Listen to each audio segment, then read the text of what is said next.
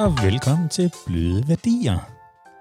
Goddag, det er Gorm Branderup, fotograf, uddannet fra Journalisthøjskolen, og ved min side der sidder Jakob Edut, uddannet journalist. Vi øh, udgør til sammen øh, et lille firma, der hedder Skæg og Ballade, som arbejder i øh, kommunikation. Og øh, som en del af det virke, der udgiver vi en lille podcast om storytelling, altså den gode historie. Vi har forskellige gæster i studiet, der er gode til at fortælle historier og gøre det på nye, anderledes, utraditionelle måder, og som vi synes, vi kan lære noget af, og som vi håber, I også kan lære noget af. I dag bliver et fedt afsnit. Vi har øh, Henrik Palke Møller i studiet for første gang. Og jeg må sige, at jeg har brugt et par gange på at nævne det. Altså, du bliver jo nævnt i hvert eneste afsnit. Mm. vi, vi, vi, vi kaster hele tiden skud ud til Henrik, fordi det er faktisk Henrik, der lige har lavet den her lækre, sprøde jingle-musik, som I har hørt. Henrik han er uddannet fra øh, Syddansk Musikkonservatorium med en kandidatgrad i elektronisk musik og lydkunst. Han er tværfaglig komponist, altid musiker, og det man kalder en entreprenør inden for elektron- elektronisk musik. Han øh, har base i København og stor erfaring med at komponere musik til blandt andet performance art, teater, også inden for øh, øh, musik til den øh, rytmiske scene. På nuværende tidspunkt, der er Henrik også begyndt at bevæge sig over i noget lyddesign og lave kompositioner til øh, tv-serier og film. Og udover at han er udøvende, så er Henrik også underviser. Og i øh, 2017, der startede han faktisk som hovedfagsunderviser på Odense Musikskole i elektronisk musik på MGK. Øh, hvis man lige hurtigt skal løbe ned af, af Henriks CV, så har han blandt andet øh, lavet øh, musik til en, en, forestilling, en teaterforestilling på Teater Momentum i Odense om, øh, om bådflytninge. Øh, han har spillet på en festival i Esbjerg, som hedder Lydknust, og øh, hvis nok også været med til at arrangere den, så vidt jeg kunne læse mig frem til. Han har lavet øh, musik til forestillingen Neos Kosmos og soloforestillingen Anne Paulines Rejse. Og så har han for nylig her i 2019 været en del af udstillingen øh, på Stalke Galeri i Kirke Sonnerup øh, omkring Holbæk, og øh, også i Roskilde, som hed Stalke Out of Space Cube, som vi skal høre mere om. Øhm, og det, han er allermest kendt for, det er jo selvfølgelig intro og, og øh, jingles til øh, bløde værdier. Ja. Yeah. Ja. Yeah. Hej Henrik. Hej. Hej. Var det, var det godt endelig at have dig med? Jamen, tak fordi jeg må være med. Ja. Kunne du, kunne du, øh, Du har været med hele tiden. Ja, det er rigtigt. i ånden og Ja. i lyden. Ja. Kunne du kende dig selv i det, jeg lige læste op her? I, ja, det meste af det. Jeg tror, at jeg har skrevet mange ting af det. Har jeg ikke det? Det er sådan taget fra LinkedIn eller Direkte planket.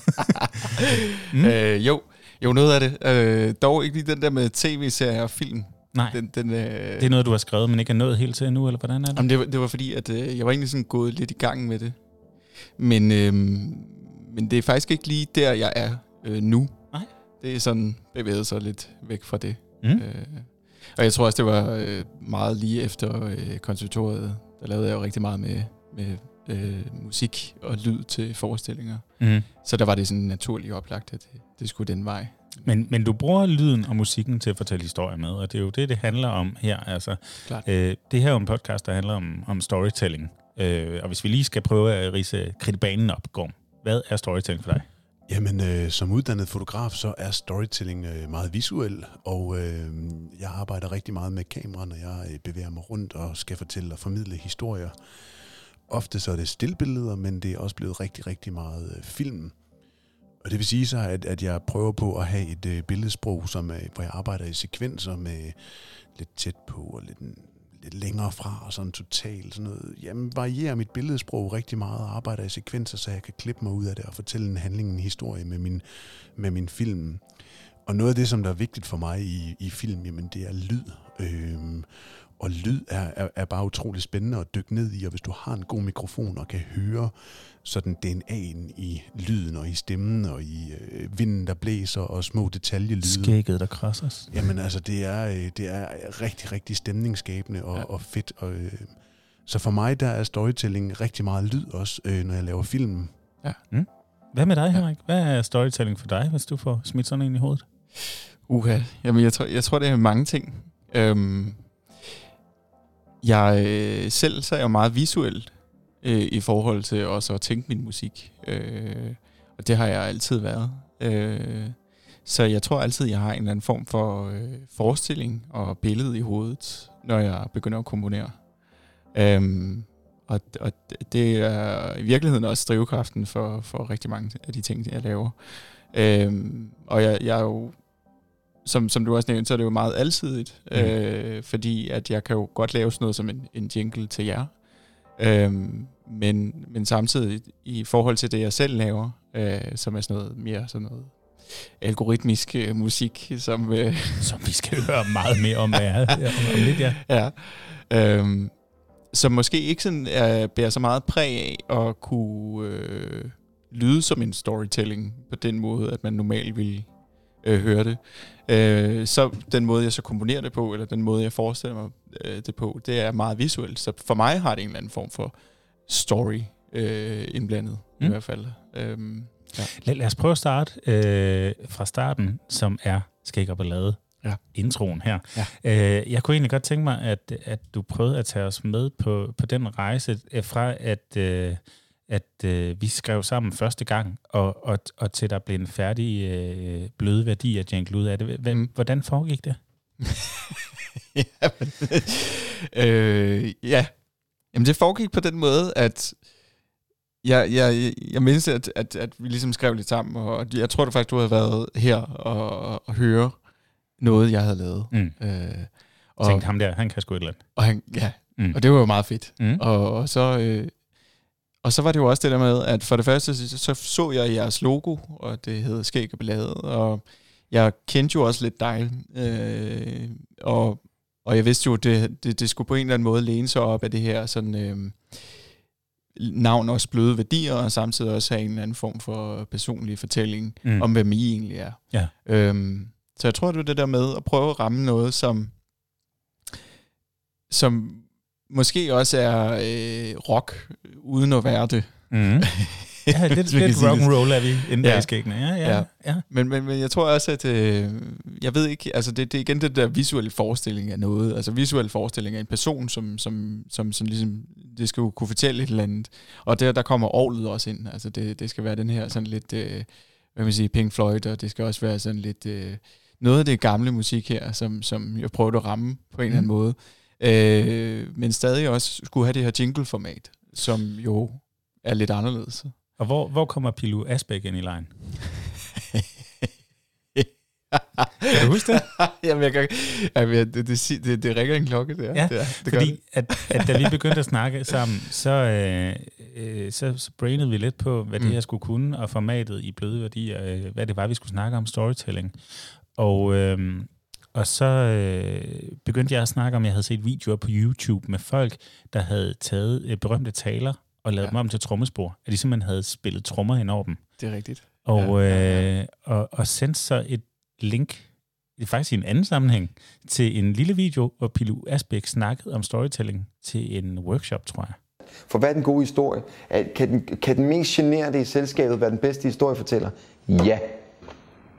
Fordi historien er, at den generede, som vi ved i det her sammenhæng, aldrig kunne finde på at sige noget, stiller sig op og siger noget, og dermed får ekstra tyngde og værdi. Det er, men, men der er faktisk øhm, fundamentet for, for, for værket der, eller for, for jinglen der, det, det er jo også øh, faktisk Pilo Aspekt, der snakker. Ja, lige præcis. Det er faktisk rigtigt. Det havde jeg, det havde jeg faktisk fuldstændig glemt. Øh, men, men det er rigtigt. Øh, der, der tog jeg jo sådan et udgangspunkt i det, og så prøvede jeg ligesom først at ramme noget i, i form af noget rytmisk. Øh, og samtidig med, at det er sådan ligesom... Jeg, jeg tror også, jeg havde en forestilling af, at okay, jeg skal prøve at se dit hoved på Pilo Aspects krop her, i det her sammenhæng her, og så se, I gang Hvordan- med at skabe en monster her. Altså, jeg forestiller mig de her op mod jul, hvor man ser de her Ja. ja. alfer, der danser rundt. Øh, Fuldstændig. Ja, ja. Det er sådan Pilu, Pilu Asbæk yourself. Nej, nej. Eller eat it yourself. Ja, exactly. Ah, perfekt. Ja. Ja. Jamen, det var helt chipmunk, eller hvad det, hvad det nu er. øhm, men men, men jeg, jeg, jeg, havde, jeg havde sådan ligesom en forestilling af, hvordan vil du sådan ligesom være i den her situation, også med de her sådan bevægelser og sådan noget. Ikke? Så, så det er det der med først at ramme ud fra hans, hvad kan man sige, hans mimik, Ja. og så prøve ligesom at overføre det til, at det så også skal være jer. Ja. Øh, så det ikke bliver Pilo Asbæk.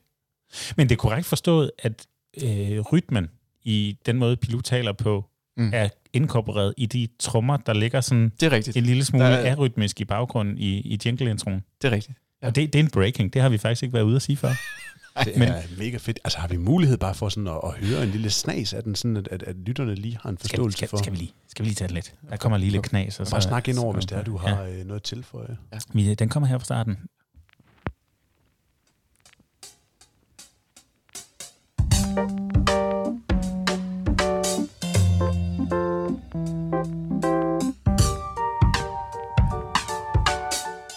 Og så kan I høre de her trommer, der sådan begynder at bevæge sig lidt i mærkelige retninger i baggrunden, ikke? Jo. Der er noget af det der. Ja.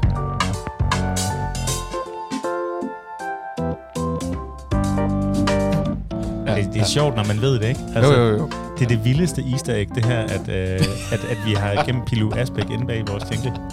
Altså, det er jo øh, endnu et lag af øh, skæg og ballade og storytelling. Ja. Ja, nu er den ude at leve. Det er rigtigt. Er der andre ting, du øh, kan fortælle Også. om, øh, hvordan det her øh, monster blev til?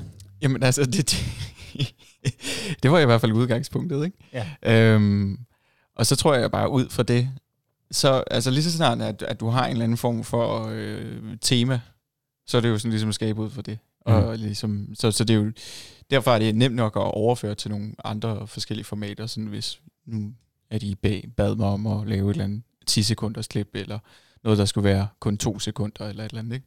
Så, så på den måde, så, så, øhm, så fungerer det jo rigtig godt, også for mig, at, at du sendte mig den her video med, øh, med øh, Pilo Asbæk, fordi at, at så kunne jeg også sådan visualisere det endnu mere, end, end hvad jeg ellers får til opgave nogle gange, hvor det for eksempel kan være musik til teater eller sådan noget. Mm. Øh, der, der, der er det nogle gange, så skal man måske tænke lidt mere abstrakt, fordi scenen er ikke færdiggjort endnu. Mm. Du skal stadig være med til sådan ligesom også at forme scenen. Mm.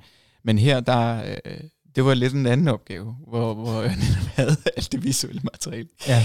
Så det var også det, det, der var udfordrende ved det her, det var spe, specielt det der med, okay, hvad, hvad, hvad, hvad kan jeg gøre for, at det så stadig ikke er sådan ligesom he- helt tydeligt. Altså, fordi det blev simpelthen så tydeligt for mig, da jeg hørte det første gang. Ikke? Altså, da jeg hørte kundetrummerne, så tænkte jeg, okay, det her det er jo, det er jo totalt gimmick-agtigt. Ja. Det, det ved jeg slet ikke, hvad er, jeg skal bruge, faktisk. Okay. Sådan havde det virkelig. Men, men så da jeg begyndte sådan ligesom at få de andre øh, lag på øh, instrumenter, så Ja. kunne jeg godt høre, at det her det passer jo skide godt sammen faktisk, fordi at, at lige pludselig så, så, så skabte det en helhed. Hvis jeg også sådan begyndte sådan ligesom også at lave noget variation i, hvor, hvornår de her forskellige øh, øh, hvad hedder det, instrumenter kom ind. Mm. Mm. Øh, så, så, så lige pludselig så gav det mening. Og resultatet er jo blevet super helt styk, støbt, synes jeg.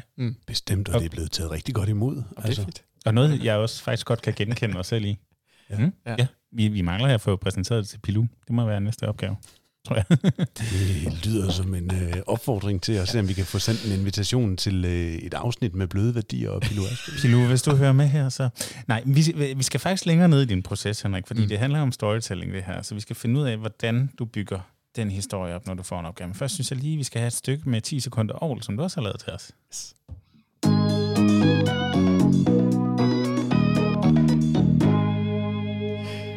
Ja, kan du huske den også? Ja, det kan jeg. Fedt. Men, men jeg tror også, at den kommer sådan helt naturligt af det andet. Øh, en anden ting, jeg også tænker rigtig meget, det her nyhedsformat. Ja. Øh, nu er jeg jo kæmpe fan af Will Ferrell. Ja. Øhm, og øh, Anchorman. Ja. Altså, Dejlig, dejlig Ja. film.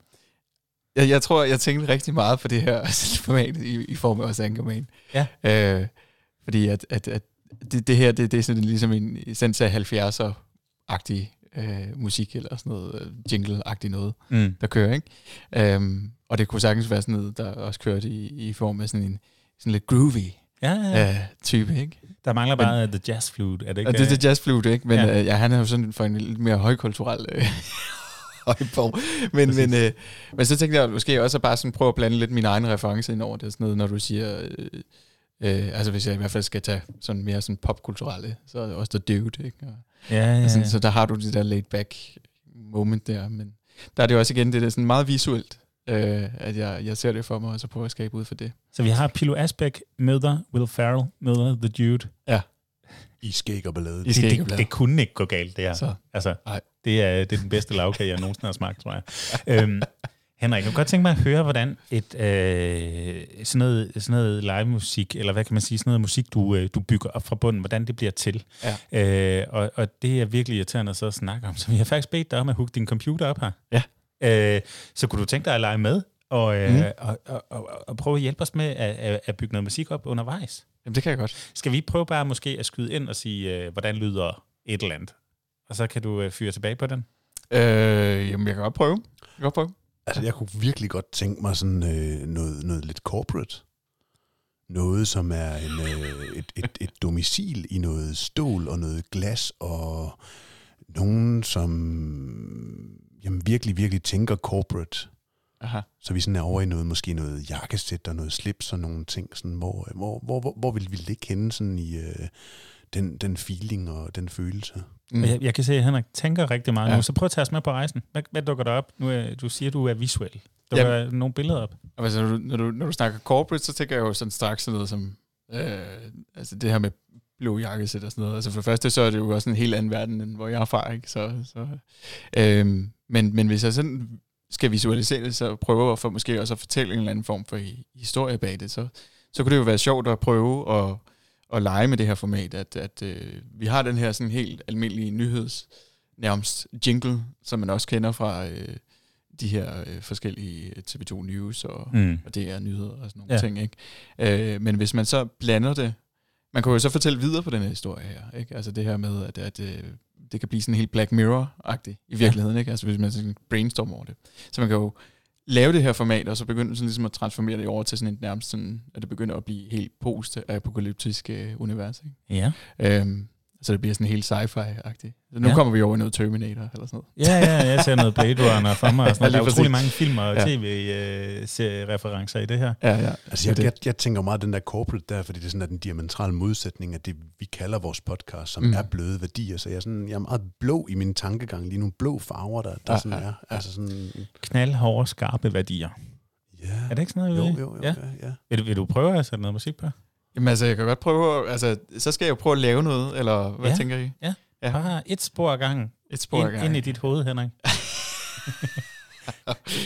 ja. Og det vi ser, det er, at Henrik han sådan dykker stille og roligt ned i sin øh, computer, og han koncentrerer det et øjeblik. Og, Koldsveden springer fra hans pande. Fuldstændig. Ja. Altså, det, jeg tænker, Jacob, det er sådan en uh, meget... Altså virkelig, det må være øh, nervefremkaldende, hvad kalder man sådan noget, når man øh, på den måde øh, trækker en arbejdsproces helt frem øh, audiotivt ind i ørerne på folk, som sidder og lytter til det. Ja. Gorm, hvordan vil du bygge det her billede op? Jakob, ja. hvordan vil du skrive den her pressemeddelelse? Ja. Men jeg tænker, vi lige kan nå en kop kaffe. Jeg har fået sådan en lækker, en kort radioavis-kop, og du sidder med historiekvisten derovre. Jeg sidder med historiekvisten her, nummer et. Mm. Eller 18? Nej, ja. ja. Mm.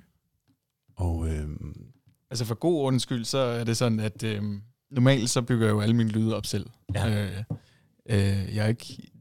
Det der med at bruge computeren som middel, så er der jo super mange presets til Ja. rigtig mange ting. Øh, det har jeg ikke så meget... Øh, det, det er jeg ikke så god til at bruge. Presets. Nej. Nej. Så Og presets betyder egentlig bare ting, der er udviklet på forhånd, som man kan hente ind og benytte sig af. Ja, lige præcis. Ja. Eller sådan, øh, ja. Så det, det har du allerede tilgængeligt, ikke? Men, Mm. men øh, så, så jeg prøver også ligesom at gøre det samme her, som jeg normalt ville gøre. Det er også at bygge det fra bunden. Ja. Og så Ja. se, hvor det tager mig hen. Og det vi jo også lige skylder at sige, det at vi jo taget langt væk fra vores øh, vante omgivelser, øh, hvor vi jo normalt huserer i Aarhus, har vi jo valgt at tage turen med hele udstyret, pakket øh, fortællekufferterne i øh, tre fine kufferter og draget øh, over vandet til øh, København, Mm. og har indtaget det her lille runde bord i meget fine lokaler, hvor at der virkelig er super meget nips rundt på væggene og på reolerne og på hylderne, som også bare fortæller Masser af musikalske referencer. Nogle af dem, der stikker ret godt tilbage i tiden. Der er sådan en, en, en gammel, hedder det en spolebåndoptager, sådan en? Øh, Øh, kigger på. det gør det. Selvfølgelig pladespilleren, diverse musikinstrumenter, sådan øh, spredt med let hånd rundt omkring. Det, er- det er meget stemningsfyldt. Det er meget stemningsfyldt og meget bløde værdier, så egentlig har jeg, kan jeg godt lide vores koncept med her, at komme ud og møde øh, vores øh, gæster, som vi så inviterer ind i vores øh, mobile studie. Det kan noget. Det kan faktisk et eller andet. Mm. Ikke for præster, Henrik, men øh, når du er klar. Der kommer noget... Øh, Og det, der skal siges, det er, at øh, Henriks computer er koblet direkte op og ind i vores øh, mixer, så at, at, at han sidder egentlig live, mens vi sidder og padler lidt her, for at høre noget af det, han laver. Åh, oh, nu skal jeg noget. Ja. så hvis, hvis nu så er sådan et udgangspunkt i den her, ikke? Ja. Som også lyder lidt news-agtigt, egentlig. Det kunne godt være sådan en... Øh, vi har helikopteren i luften, der sker ting på Indre Nørrebro. det er det faktisk. Vi får Gorms helikopter der. Ja, jeg har faktisk lige fået et øh, telegram, øh, vi har fået et telegram ind fra stu- i studiet her, øh, at vi faktisk sidder i Otto Brandenborgs mors gamle ismejeri. Hvor vildt er det, hvis det ikke er en god fortælling? Wow. Kan du øh, be- eller afkræfte, Henrik? Jamen, øh, det kan jeg bekræfte. At den er god nok. Øh, faktisk lige der, hvor I kan se vinduet her, Mm. der har været indgang til Ismailiet. Så lille Otto er kommet her Det er han. og har spist. Og så havde han en lejlighed inde ved, lejlighed inde ved siden af, vist. Okay. Eller sådan noget, tror jeg. Og så den baggård, vi har, det er jo baggårdspumen, ikke? Så her øh, søndag morgen, så har øh, Birgitte og Hanne og Kissy og Lis, de har taget The Walk of Shame herfra. Det har de nemlig. Wow. Der sker noget med, med lydene nu her samtidig med. Altså, vi startede med sådan en enkelt tone, som er dubleret, hvor vi, altså, kan vi sætte lidt ord på? Jamen altså, vi har fået noget ekko på, Ja. og så har vi også fået noget rumklang på. Øhm, det er... Så prøver vi lige at få... wow. Der kom bassen. få lidt mere på, ikke? Så til dem, der ligger nu her og lytter til øh, podcasten her en stille aften, og regnen den drypper på øh, ruden. Forestil jer noget corporate. Forestil jer noget glas og stål. Forestil jer et jakkesæt med en lille attaché-mappe, der går ned ad den lange gang. Forestil jer et mødelokale. Projektoren lyser op, glimter i øjnene, brillerne, kaffen er hældt op. Den kommer igen. Det er fedt. Jeg hører øh, årsregnskabet, der bliver rullet frem. Det er igen gået op i år. Aktionærerne bliver glade.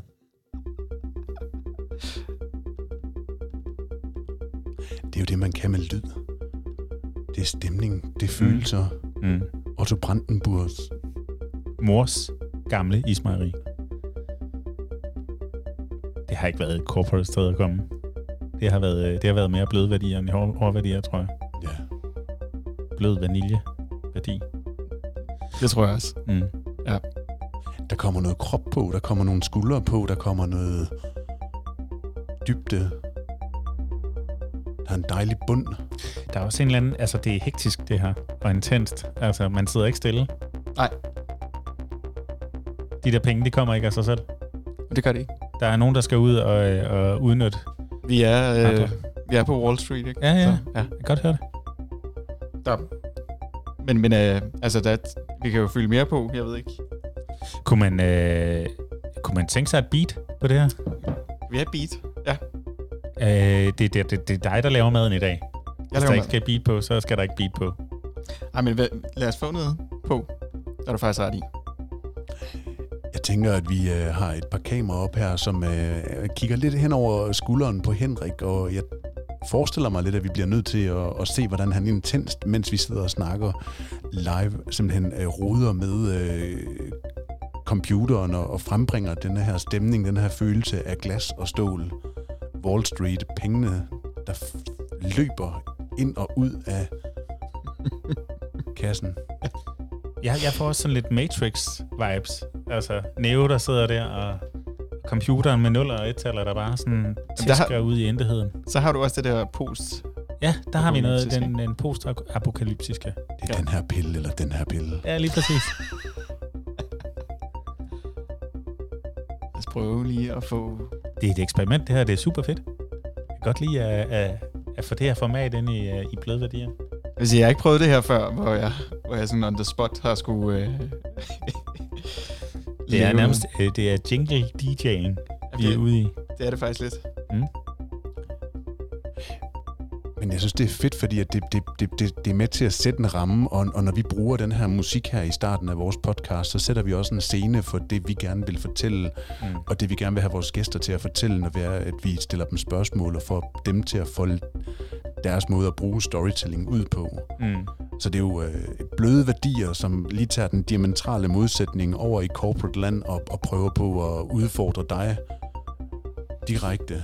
Jeg tænker, vi skal lege med her, Gorm. det er Jakob Edut fra Børsmagasinet.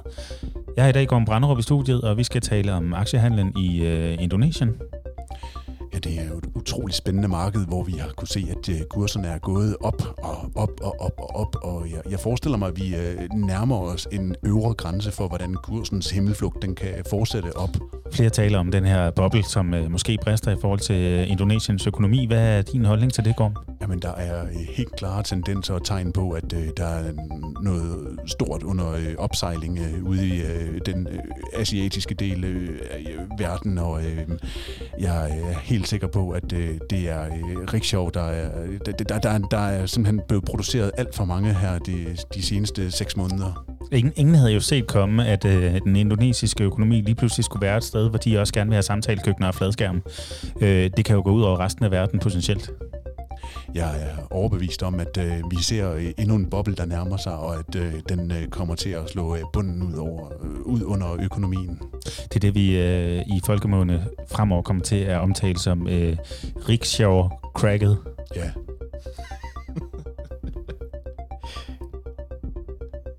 Det er kreativt. Tak. Og jeg står jo hernede midt i de øh, gaderne, de små, smalle gader i Indonesien, øh, og sender live fra øh, børsen. Vi ser, hvordan øh, jakkesættene de løber rundt i gaderne, de er forvildede, de er fortvivlede. Kun afbrudt af et enkelt selvmord fra øh, 8. etage en gang imellem, når aktien falder drastisk. Det er desværre også en del af deres kultur hernede. Ja. Så kommer beatet listen ind. Fantastisk, at, at man altså på de her øh, par 20 minutter, vi har øh, haft podcasten i luften, har fået introduceret dig, Henrik, men også samtidig har givet dig en udfordring, som du har formået at tage til dig og løfte, mens vi øh, sidder og padler lidt herover for at prøve at underbygge historien omkring det her corporate. Kan du tale mens? Fordi jeg tænker, Ja, ja, det, det, det kan jeg. at man kunne vælge at gå øh, Eurodance beat på den her. Man kunne vælge at gå øh, øh, Led Zeppelin øh, 70'er trummer ud over det hele på det her. Og du vælger at gå med det beat. Hvad, hvorfor? Jamen det var fordi, at øh, nu tænkte vi corporate, ikke? Ja.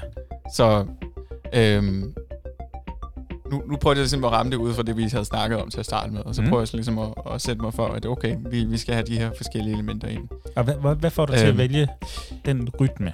Okay, men altså rytmen her, først og fremmest, det var for egentlig at skabe en, en rytme, som ikke måske... Øh, altså, man kan godt kalde den dansabel, men, men den er jo ikke den der, øh, som typisk er i for eksempel teknomusik. Nej. Det er den der four to the floor, ikke? Altså, hvor du har det på.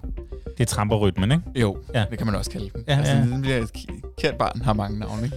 øh, men, men, øhm, Hør den på en Crazy Daisy nær dig men her der tænkte jeg lidt mere, altså hvis man skal skabe det ud for det her igen, det her sådan nyhedsmedie, mm. eller Mhm. hvis man skal skabe det ud for den her med sådan blå jakkesæt eller sådan noget, så, så prøver jeg at ramme noget. Men i samtidig så rammer jeg også mig selv, ikke? fordi jeg, altså, normalt så laver jeg jo, det jeg har lavet til jer, det er jo også meget sådan eksklusivt, fordi at det er ikke noget, jeg normalt bevæger mig i med for eksempel år og sådan nogle ting. Øh, Nej, nej. det er jo meget sådan øh, synthesizer og sådan noget, ikke? Og så, ja. så er det jo typisk, at jeg vil tage synthesizeren frem, og så begynde at lave noget, Ja. øh, som er, er lidt mere i den stil. Øh, Kan vi prøve at tage den helt ned, så vi kan høre øh, Henriks stemme sådan helt klart, så den ikke ligger og forstyrrer alt for meget? Der ja. sådan der. Det er godt. Den, Det kan også være, at vi skal sige tak til Indonesien for den her omgang. Jamen, det tror jeg. Godt. øh, vi får den lige en gang for fuld skrue.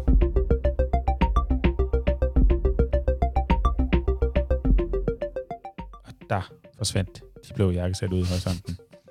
Tak for det. Det var sgu, øh, det var sgu en meget fed rejse. Ja. Mm. Øh, algoritmisk musik fik du lige kastet på bordet før. øhm, jeg, jeg tænker, vi skal høre, hvad det er. Vi skal lige have en, en, gang ovl.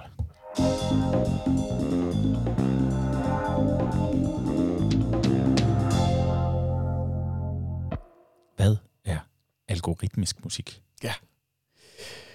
jamen, det er, øh, det er typisk, altså, ja, nu, nu kalder jeg det så algoritmisk musik, øhm, og det er vel egentlig mere det, der kaldes generativ musik, øh, hvis man skal Det gør bruge ikke mig klogere, det der, et, Henrik. et, bruge et fagterm. hvis der nu er nogen, der lytter med. Er det var. øhm, For lægmand, hvad, hvad betyder det? Jamen det betyder, øh, det betyder faktisk, at man sætter nogle, nogle, nogle, nogle ting op i, i et program. Altså Mm. det som program, jeg så bruger. Og øh, så faktisk koder musikken. Ja. Og det vil sige, at, at lyddesignet er også kodet, lige så vel som øh, alt det, der er bag, det der får den til at spille. Så det, det er sådan, det genererer, altså selvgenererende på en måde. Ikke? Hvad er det for et program, vi... Øh, Det, som jeg bruger, det er, det er et, der hedder Max MSP. Ja. Øh, som er sådan et, øh, øh, hvad hedder det, visuelt øh, kodningssprog, som de kalder det. Så, så hvis du Øh. forestiller dig GarageBand, der følger med en Mac, når du pakker den ud, så det her, det, det er ganget med faktor 2000 eller sådan Nok noget, nogle ikke? I lysår eller sådan noget. Ja, ja, Det ja. tror jeg. Ja. Og hvordan- koder du rent praktisk? Er det sådan et sprog med 0 og 1 eller hvor er vi, Jamen, hvor er vi det, henne? det er det også. Altså, det er også noget loyaltaler. Men, men det, som der er øh, rigtig fint med, med det her program, det er, at det er også meget musikalsk. Ja. Øh, så jeg kan lettere håndtere det, uden at jeg skal have en eller anden form for baggrund i øh, at være programmør. Mm. Øh, men jeg kan godt komme fra mere sådan et øh, musikalsk land, som jeg gør fra blandt andet også noget som Ableton Live, som jeg også bruger. Mm. Øh, og så overføre nogle af de ting til det her Max MSP. Mm. Men, men, men det er helt klart noget andet i Max MSP, fordi du skal jo også kunne lidt af nogle ting og sætte dig lidt mere ind i nogle måske lidt mere langhåret øh, termer og, og øh, forskellige kodningssprog og sådan noget. Mm. I hvert fald måske bare kende basic af noget af det, ikke? Hvordan, Så. altså, jeg, jeg tænker, der sidder en, øh, en masse typer, som er sådan, nej, musik, det er altså noget, man spiller på et rigtigt instrument. Ja. Altså, får du den smidt i hovedet en gang imellem, når du siger, at du bygger musik ud af, af kode? Øhm, nej, altså jeg, jeg får ikke direkte sådan en, okay, øh, du spiller ikke øh, på instrument, så derfor er du ikke musiker. Den, den har jeg ikke fået Nej. dog. Øh, men, men jeg, jeg får tit, altså jeg bliver tit spurgt, hvad, hvad er det egentlig, du laver? Ja. Ja. Altså, hvad, hvad er elektronisk musik? Ja. Øh, fordi der er også, altså der er jo hele den her kultur med, at mange tror, at måske at, at elektronisk musik er øh, noget, hvor man bare sætter en computer til at spille, og så står man bare lader som om. Det er der jo også rigtig meget, som, som der, der er folk, der tror. Mm. Øh, især fordi det, det kommer jo også sådan hele det her DJ-kulturen og sådan noget, ikke? Klar. Hvor, hvor, øh, hvor det i virkeligheden kræver rigtig meget at holde styr på. Ja. Øh, I det hele taget. Og sådan, øh, for, fordi der ligger også rigtig meget sådan, øh, til baggrund for, at man overhovedet har alt det her musik øh, tilgængeligt. For Ja. eksempel på en aften, hvis man var DJ. ikke? Men for, for mit vedkommende, der er det jo noget anderledes, fordi at, at øh, det er jo øh, egentlig at komponere musik. Så det vil sige, at du kan jo godt tage, tage mig øh, og placere mig det samme sted som en komponist, sådan set. Det der er forskel, det er, at jeg har så bare alle mine instrumenter på computeren, frem for at jeg skal ud og finde den. Mm. Øh, jeg, kan, jeg har jo så alle mine celloer, jeg har alle mine vi, øh, vi, øh, violiner og så videre. Ikke? Mm. Det har jeg her. Så du kan ikke bare lave partituret, du kan faktisk indspille det. Jeg kan, jeg kan både lave partituret, jeg kan både indspille det, og jeg kan gøre, hvad det hvad jeg vil. Altså, Ja. jeg kan afvikle live med det samme. Ikke? Ja. Så jeg, kan, jeg har meget hurtigere sådan, øh, kobling til faktisk at komme ud og spille med det. Ja. Øh, og i det hele taget have det klar til også øh, ja, bare realisere det. Kan man så også få denne her sådan karakteristiske frem, altså for eksempel ved en trompet, hvor man har noget luft, der siver ud, eller sådan, altså, eller bliver det meget sterilt, den musik, der, der, der bliver fremelsket? Det er jo helt klart niche. Altså, det i hvert fald det musik, jeg laver, ikke? Altså, og, og den genre. Øh, så, så det skal man være til, helt, helt sikkert. Øh, men man kan jo godt få, hvis du, øh, hvis du for eksempel laver noget mere sådan ambient eller sådan noget, øh, så er der jo også rigtig meget med også reelle lydsoptagelser, hvor man for eksempel så optager øh, netop det der med øh, luften, der siver ud, eller et eller andet. Og så forstørrer man den op på en måde, eller gør den abstrakt, eller redigerer det på en måde, sådan så man stadig måske får en fornemmelse af, at der, der er noget luft, men, men at det også lige pludselig bliver meget sådan fremmedgjort. Mm. Øh, fordi at det også skal stø, støbes ind i den her, øh, det her øh, nye univers, som man prøver at skabe af, af lyd. Ikke? Jeg fik noget at vide på et tidspunkt, som sådan lidt fik mit hoved til at eksplodere, og det var, at øh, der har jo lang tid været trommebeats, man kunne sætte ind, og at man har også arbejdet med trommebeats, der var live indspillet. Ja. Øhm, men, men, men altså, øh, at der i de nye pakker er øh, 50, lad os bare sige det, at det samme slag, men på, med accenteret, ja. eller hvad man kalder det, accentueret forskelligt, og så at der simpelthen er en indbygget random-funktion i det. Ja. Så du hører det sam- den samme stik på den samme tromme, men det er 1 ud af 50. Så det vil ikke lyde ens hver eneste gang, og det gør jo, at du får en oplevelse, som ligger sig utrolig meget op af live-spillet musik. Wow, altså simpelthen en tromme med dialekt. Ja, jamen det er, det er Det- tromme med det er det jo, dialekt, ja. eller accent. Eller en anden fortælling, hvis det er Øhm, slag. Og det, og det kaldes øh, fagtermet er round robin. Ja. Ja. Øhm, og, og det er simpelthen, at du har som, som du også forklarer. Du har simpelthen lyden 50 gange, for eksempel. Så du har indspillet den, øh, den super mange gange, og, og, og også indspiller alt muligt i rummet, for eksempel. Der er nogle pakker, som øh, der er det, der hedder Native Instruments, øh, laver. De laver nogle rigtig, rigtig gode, øh, for eksempel klaverpakker, mm. øh, pakker, øh, hvor at den måde, de har lavet det på, det er, at man kan skrue op for for eksempel akustikken. Du kan skrue op for sådan noget som strængene. Mm. Du kan skrue op for øh, selve kassen, som, som, som det består af, og så videre. Ikke? Ja. De her aksanger, er det noget, du sådan bruger aktivt, når du er inde og fortæller en ja. lille historie med din musik? Det er det for eksempel. Altså, jeg har også brugt det øh, rigtig meget i, i jeres jingle. Mm. Der har jeg også brugt sådan noget som for eksempel årlet og så videre. Det er jo også et rigtigt år, som er indspillet, som jeg så bare bruger øh, virtuelt instrument ja. øh, i stedet. Og, og så kan man gå ind og, og, og, og, og lave små øh, glitches, eller hvad skal man kalde i det, for at, at det ligesom bliver mere ægte eller har mere nerve, eller et eller andet, så det ikke bare lyder som en computer, der afspiller det. Ja, altså det, det kræver jo også rigtig meget sådan den der efterredigering, ikke? Mm. Øhm, og der findes adskillige værktøjer ja. til, hvad du kan gøre. Øh, og så handler det også rigtig meget om at sådan prøve at bruge nogle af de ting, som blandt andet sådan noget som Abbey Road, de har jo lavet øh, kæmpe bibliotek af forskellige plugins. Øh, og det er det legendariske studie i London, hvor Beatles blandt andet har indspillet. Præcis. Ja. Og der, der kan man bruge nogle af de her ting, som de har taget direkte fra studiet, som Beatles også brugte dengang og så videre. Ikke? Øh, så det kan være sådan noget som en spolebåndoptager eller sådan noget. De har kørt nogle ting igennem. Mm. Og så kan man selv gøre det fra sin computer, så man får lidt den samme feel som mm. for eksempel et Beatles-nummer osv.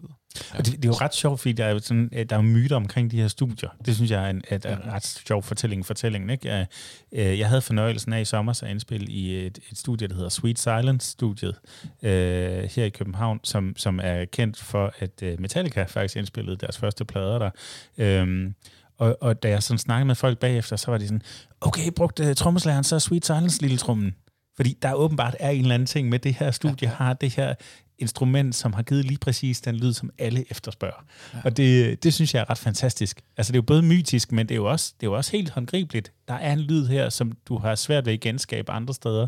Den, den tilknytter sig det her geografiske sted, eller den her producer, eller eller andet. Ja, jamen det, det er helt vildt, og der er rigtig meget af det her, mm. sådan med kendetegn og ting og sager. Som, er, det, som, er det snopperi, eller er det... Nej, det synes jeg ikke. Altså, det, det, fordi det er, jo, det er jo i virkeligheden bare super nørdet. Ja. Det, er jo, det er jo bare et spørgsmål om, at man bare går op i lyd så meget, at man sådan selv gerne vil prøve at lave det. Ikke?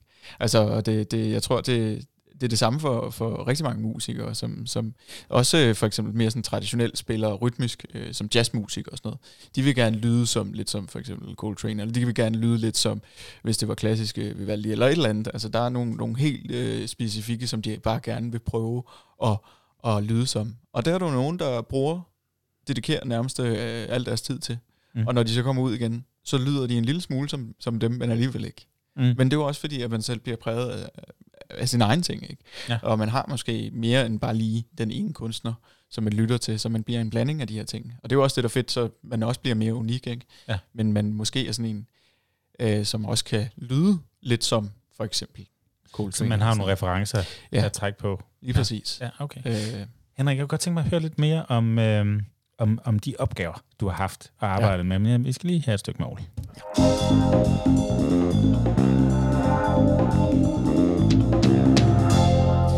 Og allerførst, så jeg, jeg er faktisk lidt interesseret i at høre, ser du dig selv som kunstner eller som håndværker?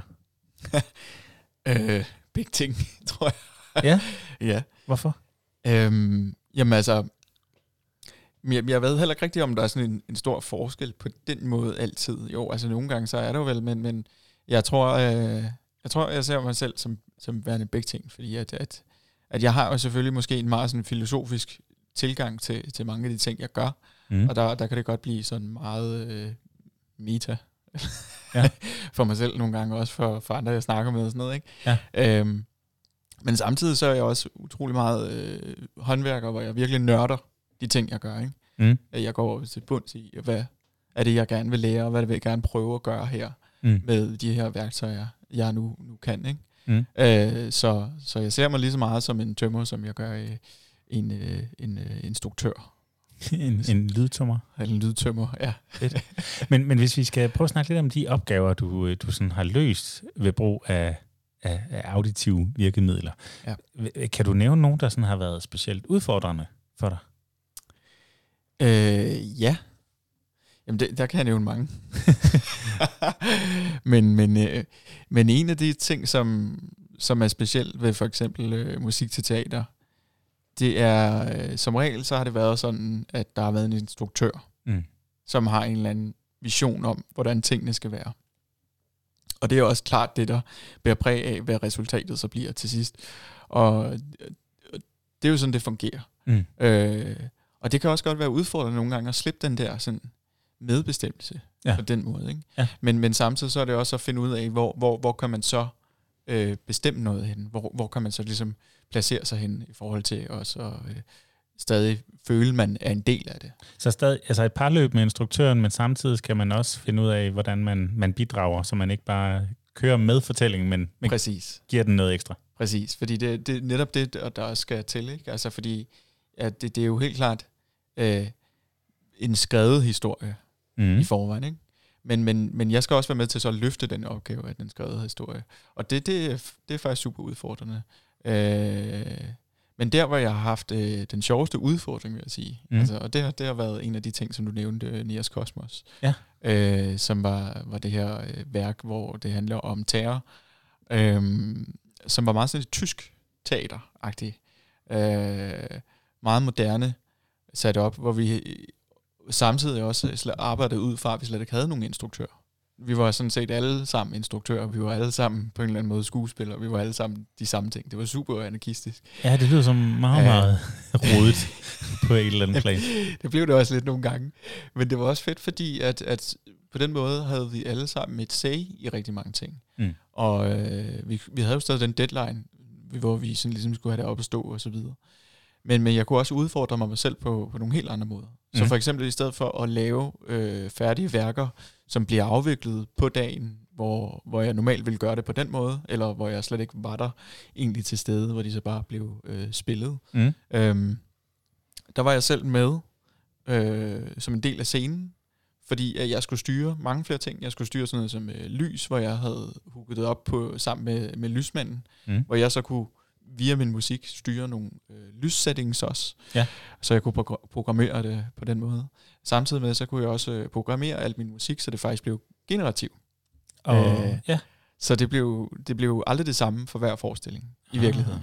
Det blev, det blev noget nyt hver gang på Ja. en måde, men altså stadig inden for samme ramme. Ikke? Okay, så du har nogle hjørneflag, som musikken spiller indenfor, men der ja. Er så nogle afstikker i forskellige retninger. Lige præcis. Så Ja. det vil sige, at, at øh, du har ikke nogen cues som skuespiller, du sådan, kan du gå direkte efter.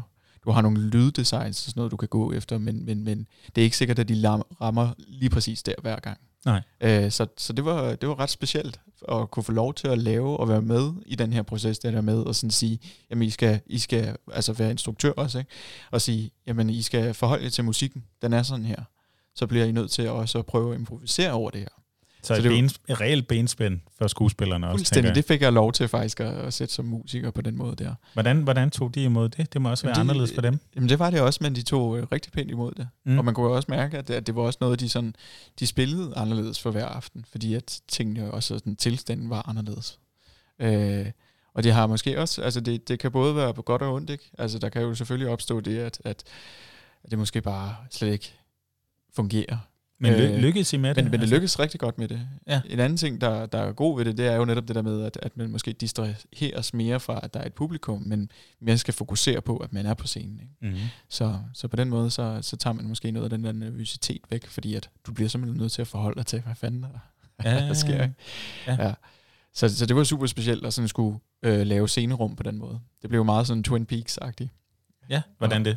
Jamen, jeg, jeg, jeg tror, at det var sådan hele handlingen af, af det her, fordi vi havde de her rum at gøre med, ikke? Ja. hvor, hvor det blev mere og mere abstrakt og mere og mere syret. Okay. Sådan meget sådan David Lynch-agtigt. Ja, ja, ja. Øh, og, og lige pludselig øh, være derude i en skov, og så lige pludselig er med et rødt rum og sådan nogle ting. Ikke? Altså, øh, lidt Der, på samme der, der er måde. nogle referencer, man kan i hvert fald på Præcis, det. altså, så... Men, ja. men altså noget af det, der gør øh, sådan noget som Twin Peaks super creepy, er jo også uforudsigeligheden. Ja, tror jeg. Præcis. Altså, du aner ikke, hvad der sker inde bag den næste dør, eller om der er en dværg, eller om han taler baglæns, eller Nej.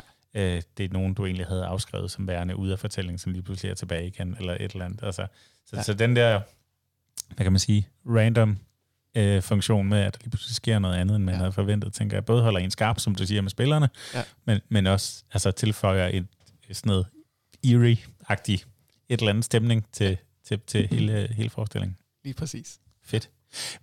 Hvorfor er lyd specielt godt at fortælle historier med? Jamen, lyd er jo specielt godt, fordi at, øh, altså for mig i hvert fald, hvis, øh, altså for mig der er det jo sådan helt naturligt, og det er jo også, fordi jeg vokset op med det. Ja. Øhm, men hvis vi nu for eksempel snakker sådan snakkeradio og sådan mm. nogle ting, der tror jeg, at det er godt, fordi at øh, det der med at kappe en form for visuel forestilling af noget, og kun bruge lyden, det har nogle gange større effekt for mm. fortællingen. Fordi at du, du for det første, du skal være mere skarp med en sans, i stedet for at du har flere sanser kørende. Ikke? Mm. En anden ting, det er, at, at øh, du kan lige pludselig male nogle helt andre billeder, og nogle helt andre forestillinger, som er meget unikke for mm. dig, ja. som lytter. Ikke? Øh, I stedet for, øh, hvis, hvis du havde et billede af noget i forvejen, så skal du hele tiden forholde dig til, at det er sådan her billede der, det er sådan her lyden er. Så er det som om, at lyden, den faktisk, den, den bliver mere underspillet. Ikke? Mm. Og det er jo sådan helt naturligt. Men, men, så derfor synes jeg, det er vigtigt, at den også sådan bliver brugt øh, mere og mere i form af storytelling. Mm. Øh, udelukkende, hvor man sådan ligesom tager Før der var vi jo lidt smut i Indonesien. Ja. Øh, til dem, der ikke har hoppet af endnu. Øh, men men, men, men der, øh, der, der var vi jo langt væk fra øh, tre hvide mænd, der sidder omkring øh, et rundt bord på Nørrebro. Altså, øh, i kraft af lyd. Og, øh, og, og, og podcastmediet er også godt, kan man sige, til ligesom at... Øh, at, at, at sætte de her stemninger ikke? I, i lydfortællinger. Ja, ja. Er, der, er der nogle områder, hvor du synes, lyd egner sig specielt godt til at fortælle historier med? Øhm, jamen altså, jeg, jeg, jeg, øh, jeg har det bare, altså, jeg, jeg er jo blevet øh, mere glad for sådan noget som for eksempel øh, radioformatet, ja. i hvert fald. Øh, men det var også fordi, at, at øh, under min skoletid, der prøvede jeg også at... Øh, øh, og lave noget, noget lyd til for eksempel sådan noget, øh, hvad hedder det, øh, radioteater. Mm. Øh, og det, det, det synes jeg jo faktisk var, var super fedt, og sådan prøve at skulle ramme nogle scener der, hvor man ikke havde det her visuelle, som jeg normalt havde fra, fra, fra teaterverdenen. Øh, eller eller for, for sådan mere filmverden eller sådan noget. Der, mm. der har du jo normalt altid sådan noget tilgængeligt. Men her der havde jeg snak, som jeg skulle lave lyd til. Hvordan greb du det an? Jamen, det greb jeg an på den måde, at øh, jeg prøvede at... Øh, altså først og fremmest sådan, lytte til hvert eneste ord, hvad det, det, altså lige, hvad, hvad det var, de sagde. Mm. Hvor, hvor normalt, hvis jeg får stukket et manuskript i hånden, så er det sådan meget uoverskueligt at skulle forholde mig til alt det, der står. Ikke? Og så samtidig så ligesom kom, øh, kom en masse sketches hele tiden frem og tilbage. Og sådan. Men her, der kunne jeg sådan mere forholde mig til, at, at der var nogen, der snakkede. Jeg kunne forholde mig til, at de havde en eller anden form for lyd, eller en klang, eller de snakkede sådan her, eller de havde en accent, eller de havde måske et eller andet, som jeg lige pludselig kunne lave en forestilling over. Mm. Og det var, det, var, det var noget helt andet. Øh, og det synes jeg var ret fedt. Altså, så på en eller anden måde, så kunne jeg også godt tænke mig at lave noget mere af, den, øh, af det format der. Ja. Og apropos mere, hvor, øh, altså når der nu er nogen, der, der sidder og hører den her podcast her og tænker sådan, hold kæft, hvor kunne jeg godt tænke mig at få et stykke med Henrik Palke Møller. Hvor, hvor, hvordan får man fat i dig, og, og, og, og hvad laver du øh, til? Altså, nu har vi snakket teater, og den var jeg rundt mm. med, hvis det skal være lidt mere kommercielt. Mm. Jamen altså, øh, man kan jo altid kontakte mig på min mail. Det er jo, det er jo klart. Øh, men ellers så, øh, altså min hjemmeside, den er sådan under opbygning, og det, det, det er bare mig, der er langsom. Men ellers så Instagram, der, der, der, der, det er faktisk det medie, jeg bruger mest hvor jeg uploader rigtig meget af, hvad jeg sådan laver. Og så SoundCloud, der lægger jeg altid sådan uh, idéer ud.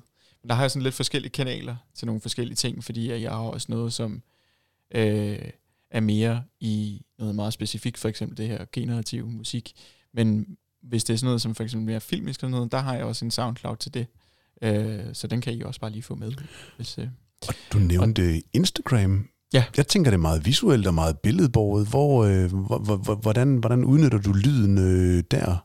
Jamen, der, der tager jeg altid, altså jeg, jeg, jeg, jeg har altid videoklip som regel med, øh, hvor der er lyd øh, integreret. Øhm, men det jeg også arbejder rigtig meget med, det er også en visuel side, mere sådan en abstrakt visuel side, så øh, i form af min egen musik. Så, så der, der giver Instagram rigtig god mening for at fortælle en meget kort historie på, på meget lidt tid øh, uden at der behøver at lægge så meget, enten bare en eller anden form for nysgerrighed for, for andre. Ikke? Øhm, og hvordan, hvordan bliver det modtaget? Er der, er der en, mm. en, en skare af mennesker, der, der, der, der, der, der ser det? For jeg tænker, det er meget ja. niche. Jamen, det er super niche, men det er også det, der er fedt ved at være i en niche, det er, at, at man lige pludselig følger hinanden øh, på den her platform her, og øh, sådan lidt kender lidt til, Nå, men det, det er ham der, eller det er hende der, der, der oplevet det igen, og de, de er super seje at følge, eller øh, de laver nogle vildt fede ting inden for det. Og så bliver det sådan meget nørdet, igen sådan en lille community, som, hvor man lige måske kender, om, om hende hun laver det her øh, for eksempel med øh, noget partitur indover, øh, og, og blander det med, med et eller andet specifikt øh, øh, med akustiske instrumenter eller sådan noget. Eller ham her, han arbejder med, med fraktaler eller et eller andet. Altså super nørdet, sådan, eller bio øh, øh, kunst eller sådan noget. Ikke? Altså sådan nogle ting. Så, så, så lige pludselig så, men, men inden for det der program og det her sprog, så der, hvad, der hvad er, vi sammen. Prøv at beskrive det fællesskab, der er inden for det, for jeg tænker, man er alle sammen medlem af den her klub på en eller anden måde. Jamen det er man jo også lige så snart, man bare melder sig ind. Ikke? Altså, men jeg tror, at det, det der er, det er, at man vil gerne lære hinanden. Man vil gerne inspireres. Altså, jeg går tit ind og kigger, og så følger det der tag, som programmet er under. Og så går jeg ind og kigger, hvad, hvad folk er laver, og de oplever der. Og så prøver jeg jo så at lidt overføre nogle af de ting til mig selv, og se, hvad jeg kan få ud af det. Og det er som regel noget helt tredje. Men øh, det, det, det tror jeg lidt, at det der er sådan er essensen af at, at følge hinanden, at man kan inspirere man hinanden. bygger videre på hinandens fortællinger. Ja, på en eller anden måde. Ja. ja. Og nu nævner du selv inspirationen. Er det der, du finder din primære inspiration, eller hvor, hvor dukker det op hen? Altså jeg finder, øh, ja, primært er det jo måske mere, øh, der har jeg sådan mere øh, nogle, nogle go-to øh, øh, musikere, som ja. jeg, jeg har fulgt i rigtig lang tid, som har kæmpe bibliotek af, af musik nu. Ja. Øh, og dem, øh, dem får jeg stadig mest, øh, hvad kan man sige, i hvert fald materiale af lyddesignsmæssigt. Øh, men, men alt det andet, det finder jeg alle mulige steder fra. Og det behøver nødvendigvis ikke kun at være det. Det kan jo også være øh, for en eller anden film, eller det kan jo også være for et eller andet, jeg er ude at se, eller et kunstværk, eller ja, det kan også bare være en tur øh, på assistens, ikke? eller whatever. Det, mm. det kan være så mange ting, faktisk. Så, så en, en, tur ned ad stierne på assistens kan godt blive til et eller andet track? Det kan, det kan sagtens være, det kan sagtens være et helt øh, øh, værk, ja. Kommer du så bare hjem, og så sidder et eller andet fast inde i hovedet på dig, som så skal leves ud? Så, ja, det, som regel så er det sådan en eller anden idé, der er sat så, fordi jeg måske i forvejen, øh, tit så er det jo sådan noget øh, problem solving, øh, sådan trial and error. Mm. Øh, og så er det sådan, jeg kan have været irriteret eller frustreret over, at jeg ikke kunne finde ud af at lave den her ene specifikke ting. Mm. Og så lige pludselig, så kan jeg gå der i, og tænke på nogle helt andre ting. Og lige pludselig, så dukker det frem, og så tænker jeg, okay, nu skal jeg bare skynde mig hjem, drikke den her kaffe færdig, og så skynde mig hjem, og så gå i gang igen. Ja. Så det, det, det, det kan sagtens være sådan noget. Ja. Okay. Og, og det forløb, hvis vi lige skal slutte ringen og sige, øh, da vi kontaktede dig og sagde, at vi har brug for en, en jingle, ja. og vi så havde en snak, og Pilo Asbæk, og jeg skal komme efter dig og sådan noget. Er det, er, det, er det et klassisk forløb til, hvordan musik opstår hos dig, eller, eller hvordan? Mm, jamen, øh, nej, det, det er ikke et klassisk forløb, vil jeg sige. Det, er, det var sådan lidt sjovt. Ja. Altså i det hele taget at få den der udfordring, og prøve ja. det samme her, prøve lige at lave noget hurtigt. Ikke? Men det kan altså også virke. Altså, Jamen, det kan det også virke, fordi at, at det er jo også det der med sådan at bare blive sat, sat til noget, og så se, hvor, hvor det skal bevæge sig hen, og så, øh, og så ligesom trust your own øh, worth, ikke? Og, og øh, evner for, hvad, hvad man overhovedet kan. Ikke? Øhm, jamen, øh, der er det også sjovt at prøve at teste nogle ting af. Så, så, så der, er det, der er det slet ikke øh, normalt, at jeg vil gøre sådan. Øh, fordi ellers så ville det jo være, enten for min egen vedkommende, der havde jeg nok haft en længere dialog øh, med nogen om noget, og det kan også være, at det havde været fra en aften, hvor man har siddet og drukket sig lidt fuld med en eller anden. Eller, og så åbnet alle de kreative over. Ja, ja. altså, kommer der jo alt muligt space i frem, ikke? Jo, jo, klart. Øhm, men øh, ja, jeg, jeg, jeg tror, det handler meget om sådan bare øh, nogle gange at sådan, få en opgave på den her måde. Der, der er det jo også sådan ligesom bare at tage imod den og sige, okay, så prøver jeg at få det bedste ud af det mm. Og se, øh, om det ikke øh, kan lade sig gøre. Er det storytelling for dig? Men det synes jeg, det er. Fordi at, at der kommer lige pludselig rigtig mange lag ind over. Ikke? Altså, mm. Og der kommer også meget ind af, fordi at, at der, er jo, der er jo en hel historie for, hvordan at tingene opstår, øh, og en hel historie for processen. Processen er den, jeg sådan egentlig har mest, øh, den vægter jeg altid højst, øh, frem for måske altid resultatet. Mm. Fordi jeg synes, der er noget i processen at lære. af, øh, af sig selv, og i det hele taget også øh, af de ting, man, man, man står over for udfordringer til næste opgave.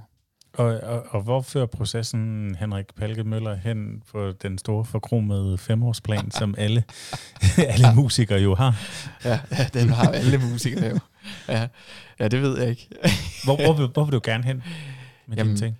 Nej, men altså, jeg tror, for det første, så vil jeg jo gerne realisere nogle af mine egne ting noget mere. Ja. Øh, så som, det, som at blive et, et hit? Eller nej, hvordan? ikke, ikke et hit. Jeg tror mere bare, at jeg gerne vil prøve at skabe noget mere netværk inden for min egen musik. Ja. Øh, og det er jo meget niche, det ved jeg også godt. Ja. Øh, så, så der handler det måske mere bare om at være bedre til at komme ud og spille mm. noget mere. Mm. Øh, og snakke med, med andre lige øh, sådan, der, der, der er inden for det her ja. miljø, måske også udlandet og sådan nogle ting. Men ellers så, så handler det jo også om at prøve at lave nogle, nogle andre ting, som til andre medier og, og, og øh, platformer og sådan noget, som jeg ikke har prøvet før.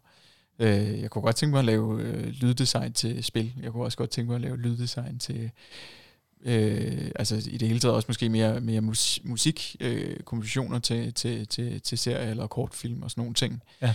Øh, stadig, det har jeg også interesse. Øh, Øh, men apps og sådan noget, det kunne også være sjovt at bare prøve og se, hvad man kunne få ud af det. Sådan. Øh, så, så der er jo en masse ting, altså man kan tage, tage, tage, tage hvor, hvor man kan tage lyden hen. Så næste version af Mobile Pay har måske et soundtrack af Henrik Palke? Det kan sagtens være. altså vi har jo fået også en, en gang imellem har vi fået en lille forspørgsel på, hvor, hvor, altså, hvor og hvordan man får lavet øh, lyddesign til sådan en podcast, og det har du jo været ret dygtig til ligesom at få os ført igennem nu her, hvordan at du sådan on the fly kunne øh, lave noget corporate og den vej rundt. Så en, en, en kæmpe opfordring til, at, at folk de øh, tager fat i dig, hvis det er, de har brug for nogle øh, skiller og nogle jingler og nogle, nogle, nogle, nogle de skal ikke have bløde værdier, men de måske skal have lidt lyd til deres podcast, fordi det giver bare en autenticitet og en stemning og en øh, god historie, der bliver rundet af i starten og slutningen. Det, det er ved Gud noget, som folk kommenterer ved, ved Bløde Værdier podcasten. Det er, hvor godt et, øh, et lydtapet, vi har at pakke vores, øh, vores behagelige stemmer og vores gode historier ind i. Øh, og, og, og det er ja, kæmpe opfordring til andre øh, podcaster og folk, der arbejder med lyd generelt. Få, få, få den auditive fortælling, der passer til lige præcis jeres produkt. Det. Ja. ja. Fedt. Jamen, øh, bliv lige hængende, Henrik, så runder vi af.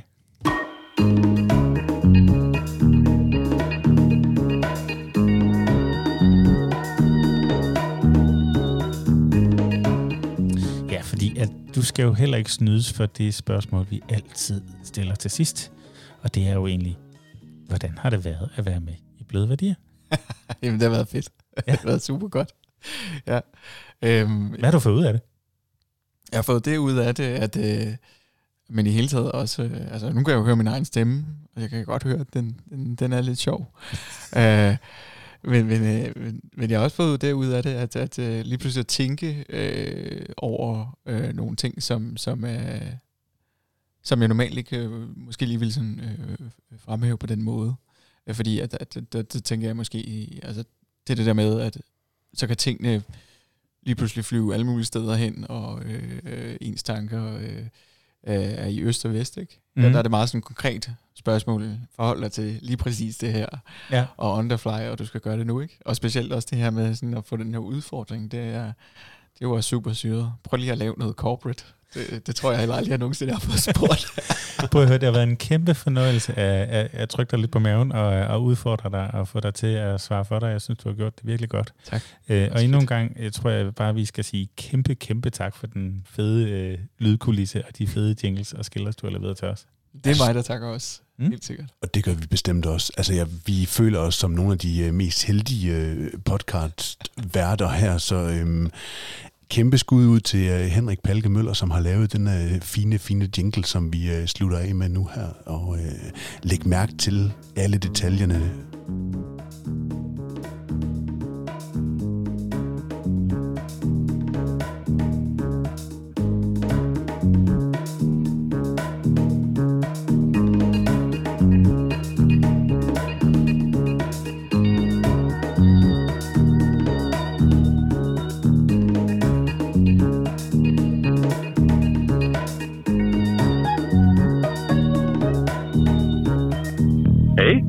Så er vi tilbage.